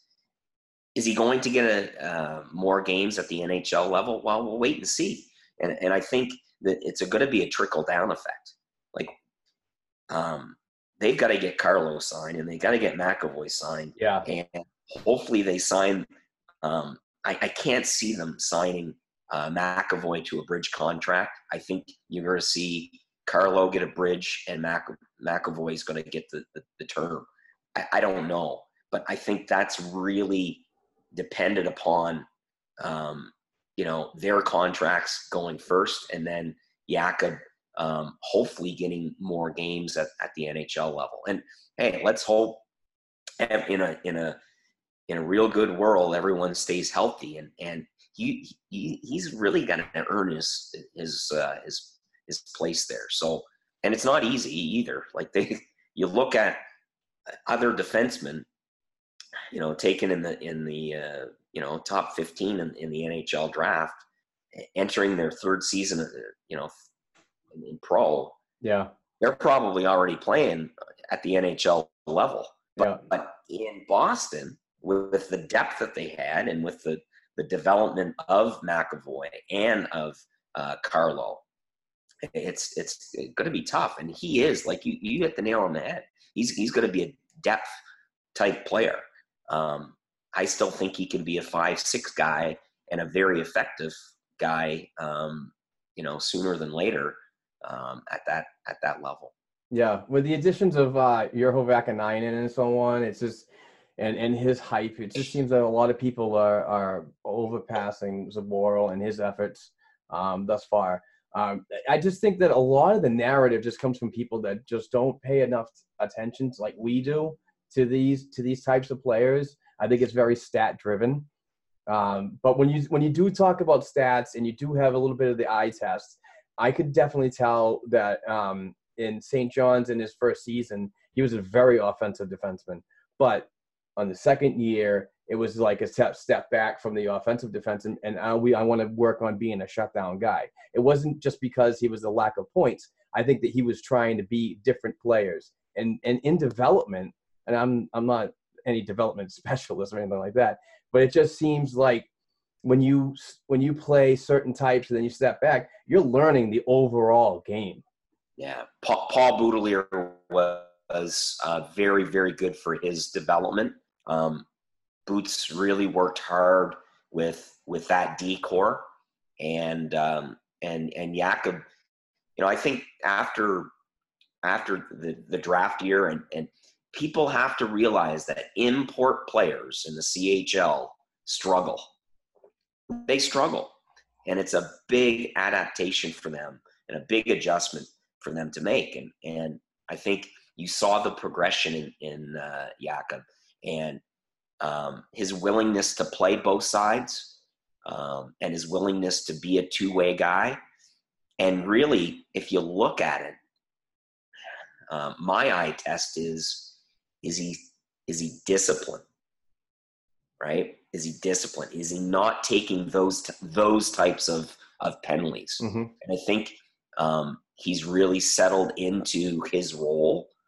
And um, when they went on their President Cup run, um, that was big, really big for his confidence. I thought he had a great playoff and a very, very um, solid year in St. John. And then, you know, going in, into Providence, I think he's he's done well. But like I said earlier, he needs to stay healthy. Yeah, absolutely. And when you talk about Providence and stats, we're, we're going to go on the stats right now. But um, in both years in Providence, and I find this is this is amazing. This has got to be a mistake somehow. But in both years in Providence, uh, he's got four goals, 15 assists, 19 points, and even the penalty minutes are the same at 38. It's just crazy. So and you wouldn't want him like, oh, you got to have more penalty minutes. No, no, no, no. you don't. You know, he he's a good hard nosed defenseman, and and that's got to that can play. You know, the second power play unit because he's skilled enough. Right. But you also you also didn't select a defenseman out of the Western Hockey League like Brandon Carlo, the aforementioned that we talked about, which I was very leery about his penalties. I mean, that guy was getting a penalty uh, at least uh, on average three penalties a game yeah. throughout the season. So I was like, uh, I don't know, but yeah, 38 penalties is far from far from being Well, bad. Carlo had a spectacular year. He Yeah. was phenomenal. Tri? City. Yeah, and and you know even with the the Bruins this year, to see him uh, really blossom and and grow into the player that I think we all kind of knew he he could be, um, and it was he was very very good in the playoffs, Mark. Yeah, absolutely.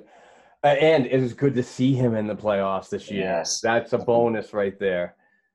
Um, moving on to another uh, Bruins prospect currently in the in the uh, Quebec Major Junior Hockey League with the Rouyn-Noranda Huskies, the Memorial Cup winning uh, Rouyn-Noranda Huskies um, is uh, Jacob Lauko. I hope uh, is it Jakob or Jacob?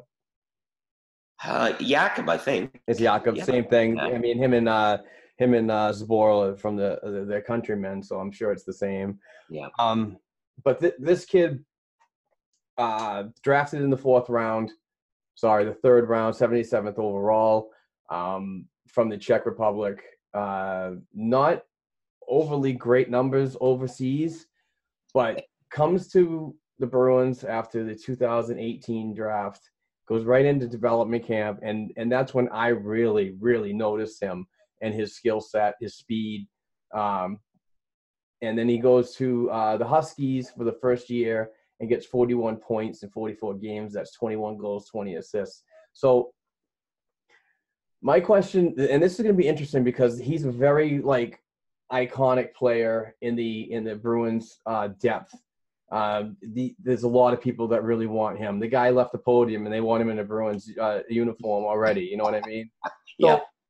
um, from the people, folks like yourself um, that I talk to and, and I kind of get in the ears, um, this is the type of player that's going to be good, but he's a work in progress.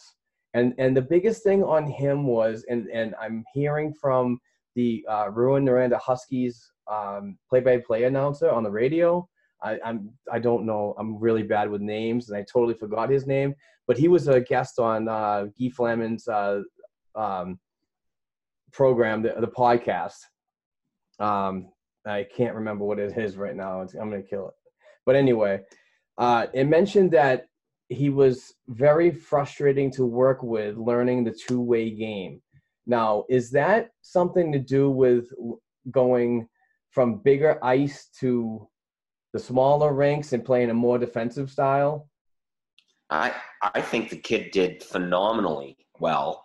I think, um, personally, you you come over for the first time ever playing on small ice, new country, new city, new organization, new team.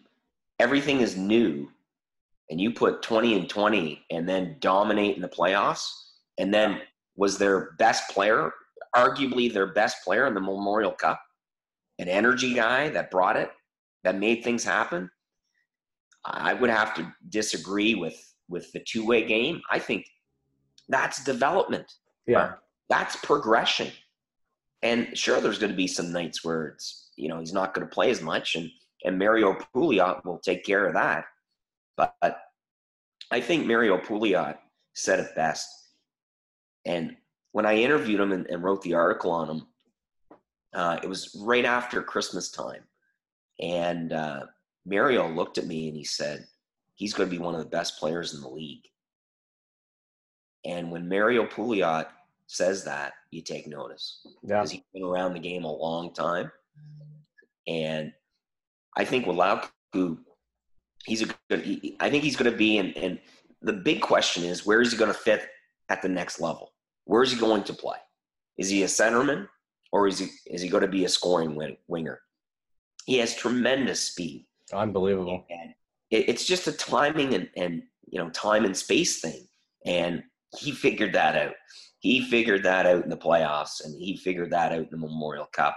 Oh yeah. You, know, you saw him set the wall, go to the net hard, and finish. Yep. And he's got a, a tremendous shot. I think, and, and this is what Pouliot told me, he thinks he's going to be a scoring wi- winger at the next level. And you think about that. He can play left and right wing. He skates like the wind. You put him with a skilled guy that can get him the puck in the right areas, he's gonna he's gonna do some damage. It's to be dangerous, absolutely.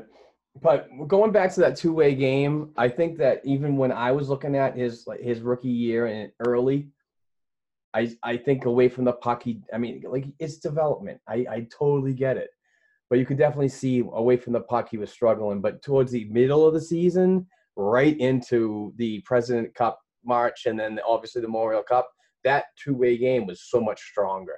So he's definitely getting a better idea of how uh, things work over here and and, and an incredible pace of, of you know when he learns. So i'm i'm excited. I don't know where he's going to end up. I mean i mean you talk to the shiny new toy theorists and they're like i want him in the nhl i don't see that at least for one more season i could even see him going back to the queue one more year I, I would love to see him come back to the queue. Um, selfishly, I'd I'd love to watch him play. I think he's going to tear it up. Um, but you hit the nail on the head right there. Is he's a he's adjusting and adapting to the North American game. But where would where would I like to see him? I would like to see him on on a wing with uh, number forty six. That's where I'd like to see him eventually. yeah I think they would have instant chemistry with, and and that's the type of player that Lauko needs to play with. A guy that can is cerebral and that can get him the puck. And Yep. he is a gonna be- playmaker and listen, I'll tell you, he, he doesn't shy away from the the physical side either. oh i saw that right? Saw so that. he's your prototypical Bruin. Now we talked about scouting. Okay, whoever scouted that young man, okay, they did their their homework because this kid this kid's going to be a really really special player. Uh, speaking of special player, I'm not sure if you know a ton about this this um, this person, but um, blew it up this year uh, with the Halifax Mooseheads, and his name is Samuel Asselin. Uh, hopefully, I said that correctly. Asselin, yep. Asselin, okay, thank you. Um, he had now. Th- my question to you, as a as as a scout in the queue and a guy that's just always around uh, these types of players, why? I, I I'm looking at his numbers, and I know we're not all stat driven and so on, but he seemed to like starting off with the Shawinigan and going and going to Acadie Bathurst Titan. Um, did he win a Calder Cup with the Teton? Yeah, so no, he won a the- Cup. I'm sorry. Uh, That's all right. Memorial Cup. Memorial Cup. um, he he was on that team and and he was he, he was a depth player on that team so this is this year for for uh, asselin was a real you know coming out party with regards to goal scoring but he scored in bunches and he was so consistent when halifax when cam russell made that that trade people look they're like Well, they had Jordan Marr. Why are you bringing in that guy? You know, they trade. You know, and, and the whole deal there. And um, but I want you to know that kid is heart and soul through and through. Had a phenomenal year. Put 45 up, Mark. 45. 48, bud. Yeah, 48. Yeah, 48, Scored. 38, and 86. That was an absolute career year in 68 games. He's the type of player that will bite your arm off to get the puck. So he'll do whatever he whatever it takes to advance and succeed. Yeah, whatever it takes. And he's always around the puck. So going back to his, his time in Acadie Bathurst, wins the President's Cup, wins the Memorial Cup under Mario Pouliot. Pouliot is okay, the ideal coach to get the best out of every player and to find their unique role. And Pouliot did that with Asselin and is, is confident. You can see he was a confident player. And when, like I said, in Halifax, he was he was there the the, uh, The the go engine. to. Yeah. Yeah, and and you know, I I I tweeted something out, and I was going to retweet it, and I said, no, I'm I'm, I'm just going to leave it alone. After the Memorial, directly after the Memorial Cup, and and Halifax had one heck of a season. They just went up against a really really tough opponent Yeah. in um, in Rouyn. Right after that, I tweeted out, "Win or lose, this kid deserves a pro contract." And like two weeks later, Providence, bam. Yeah. I, I'm I'm thrilled to see him, um, you know, play at that level.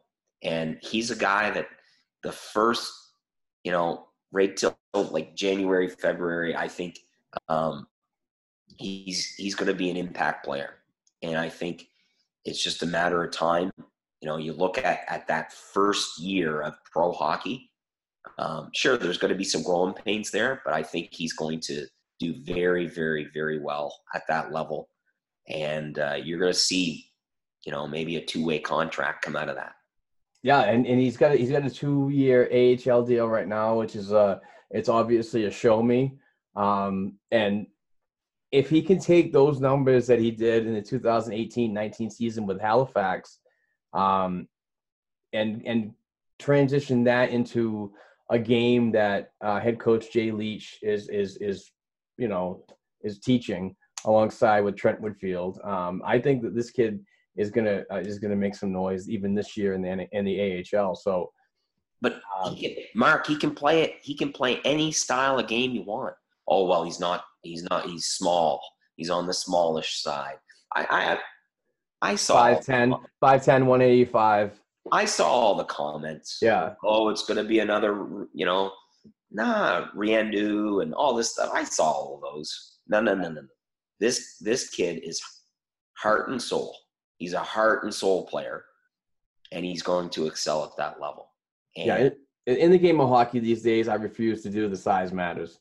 You know what I mean? This this game is built for everybody these days.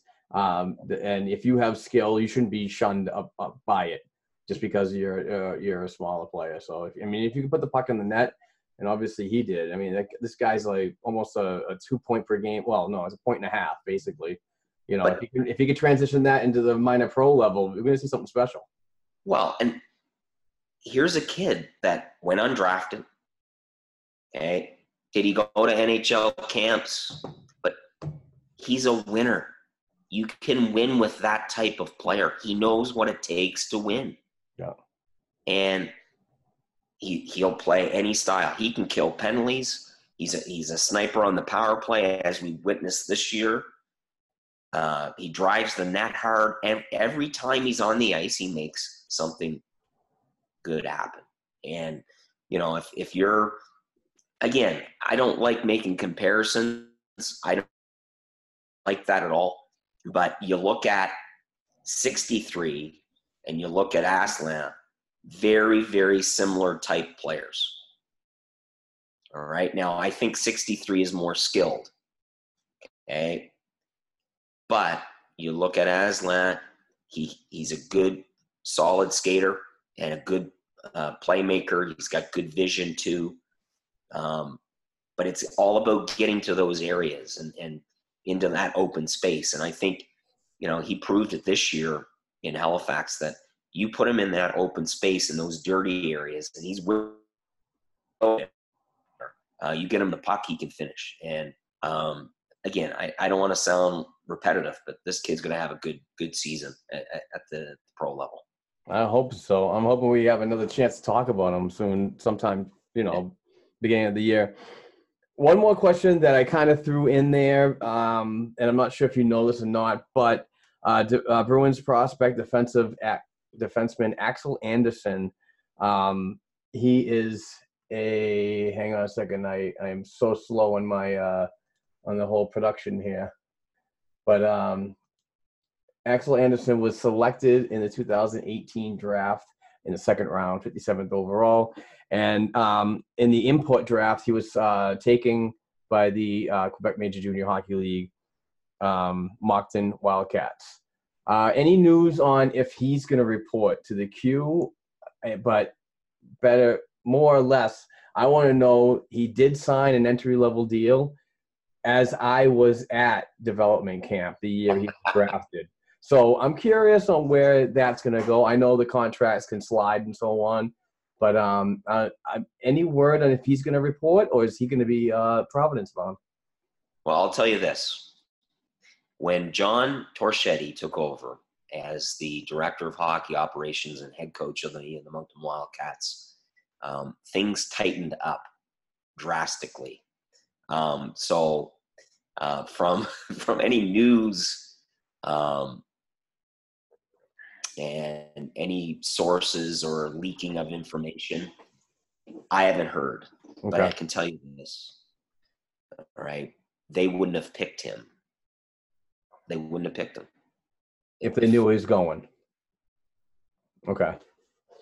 I got you. And this is the year really for, for the, the Moncton Wildcats. They've they've kind of they haven't gone all in.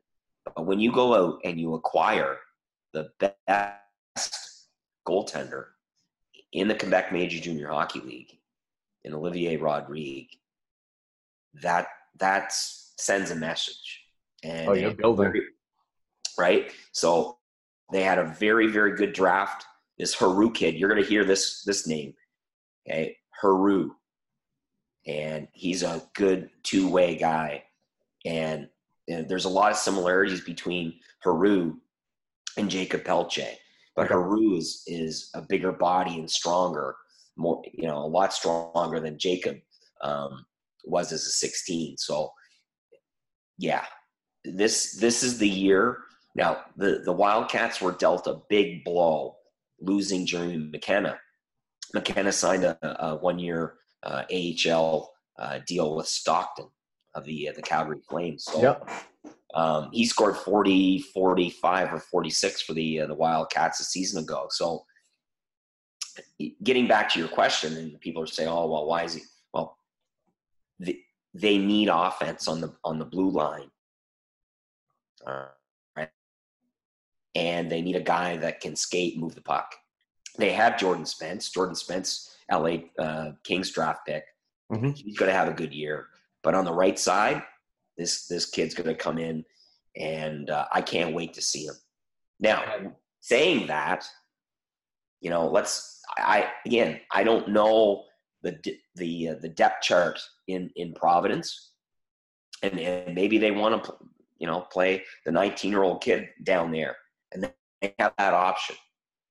Um, but for me, I don't think Moncton make that selection without knowing that he is coming, okay, to the hub city and playing at the uh, the state of the art Avenir Center.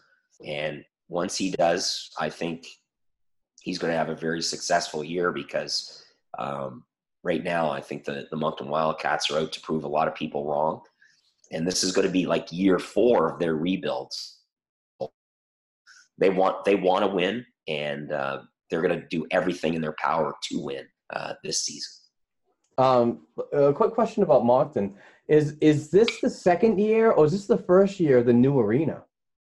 Second, this is going to be year two. Okay, all right. So they It's it's They- beautiful. It really is. They really have all the seals on the doors really tight. If you don't hear anything, Tell me about it. uh, Everyone calls me. Yeah, have you heard anything? No, I haven't heard a thing. like I say on Twitter all the time, is you're my go-to for the Quebec guys. So, hey, just to uh, wrap this whole thing up, uh, one more thing is gaining traction. Um, I heard it on um, uh, Guy Flaming's uh, program. I, I'm not sure the name again. I'm really terrible with names, but the Quebec Major Junior Hockey League president or commissioner. Uh, what, what is his name again? Joe Courteau. Yep, that's it. Very good.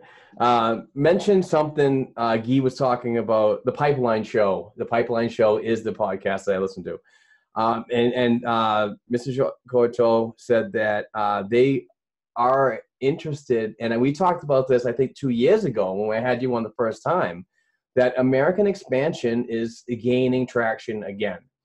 And and cities are now being mentioned, as in Manchester, New Hampshire, who lost their East Coast Hockey League affiliation or or their team because they just they just shut the doors.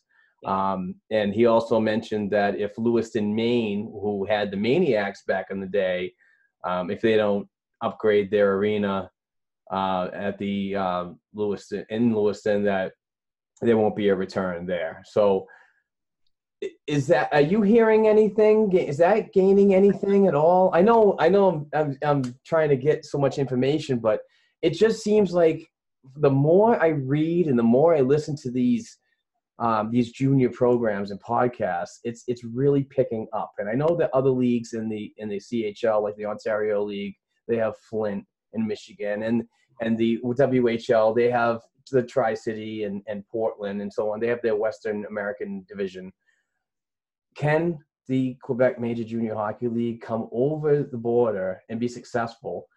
And another another little nugget I'm going to add to that is can they cross the border as union members? Oh wow. Because that isn't that isn't that picking up too in the courts? Or is that still a mess? Yeah. Some great questions, Mark. Um, first of all,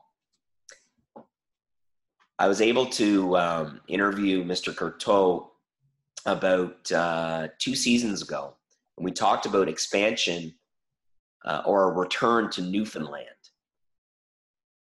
And at that time, um, said that it would have to be a buy or a sale and relocation. They weren't looking okay, to do an expansion draft or, or whatever. It would be a buy and, or sell and move. So new new owners take the uh, the club and, and relocate to Newfoundland. We've been hearing that they want okay.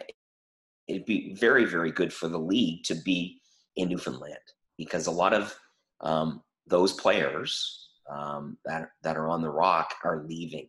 They're leaving, and um, you know Alex Newhook is a perfect example of that. Yeah, Um, absolutely. and and listen, I'm not here to say one league's better than the other. That's not my place to say. And not mine I'm, either.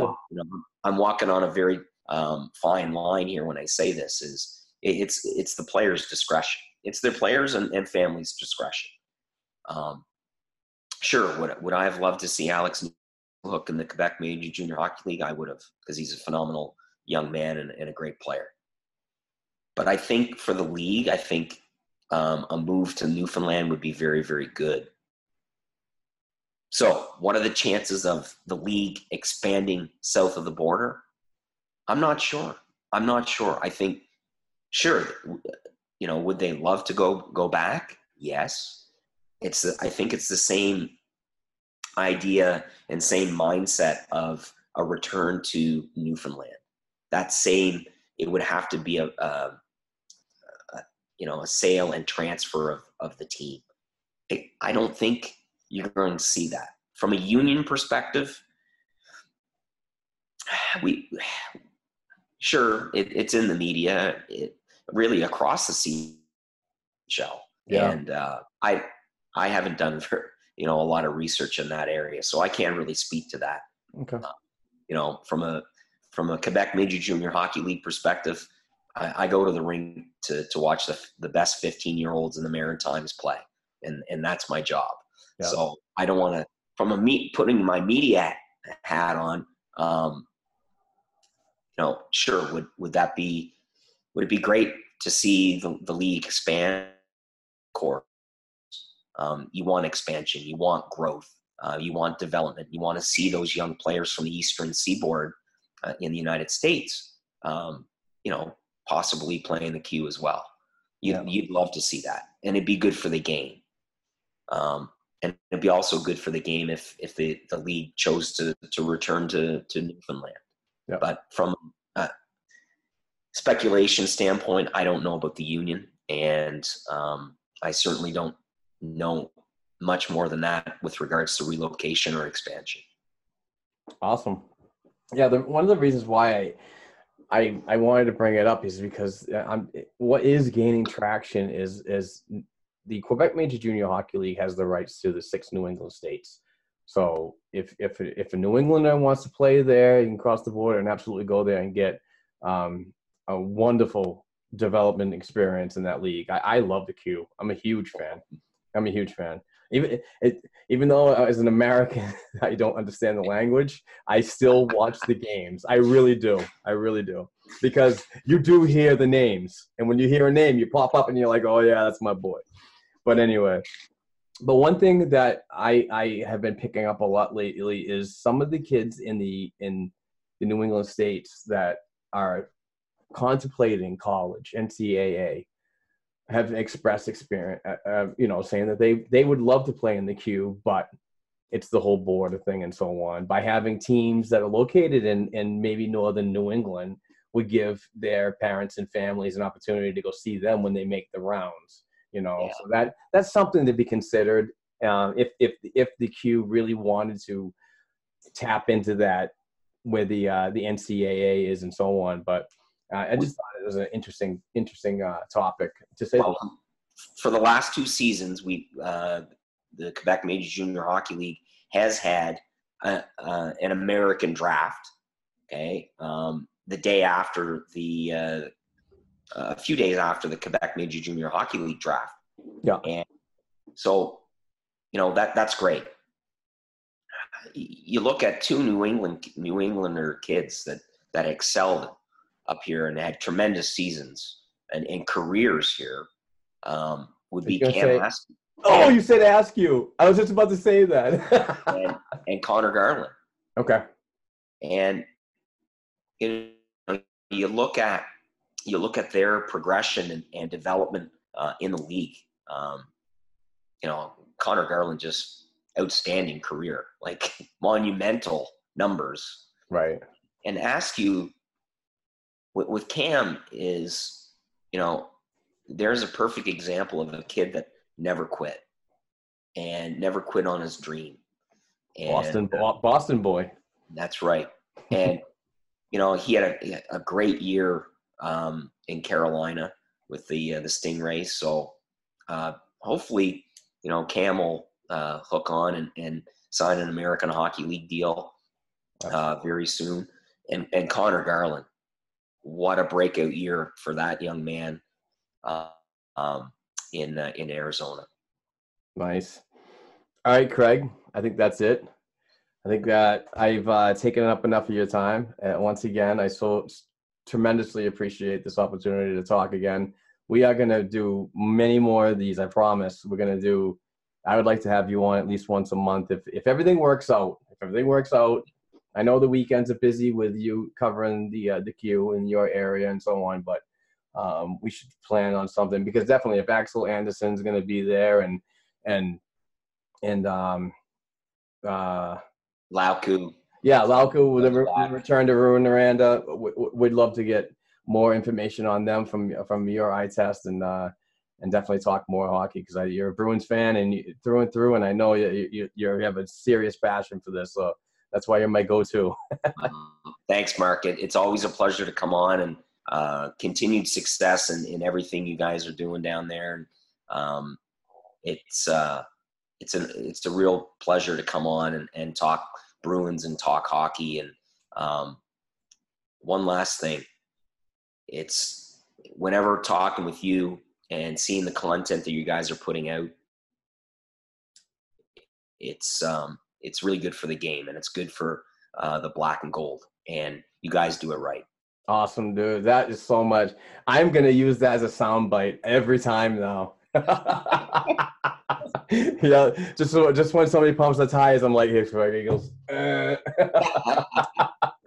right, Craig, you are a color analyst for the Rogers TV New Brunswick, and you can be found on Twitter at eags37. That's E A G S 37.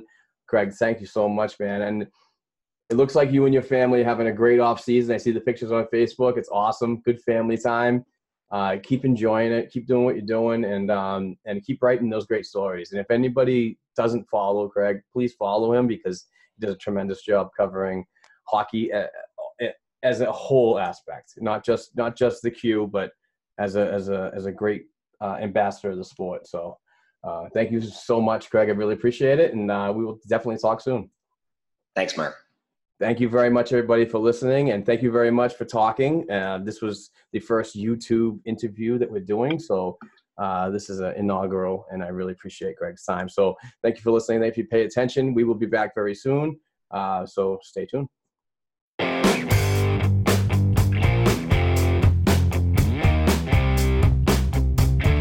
Thanks again for listening to and supporting Black and Gold Hockey Podcast. Please share the show with your friends and family, and don't forget to subscribe to and leave a five star rating for the show on your favorite podcast platforms such as Apple Podcasts, iHeartRadio, Spotify, and SoundCloud.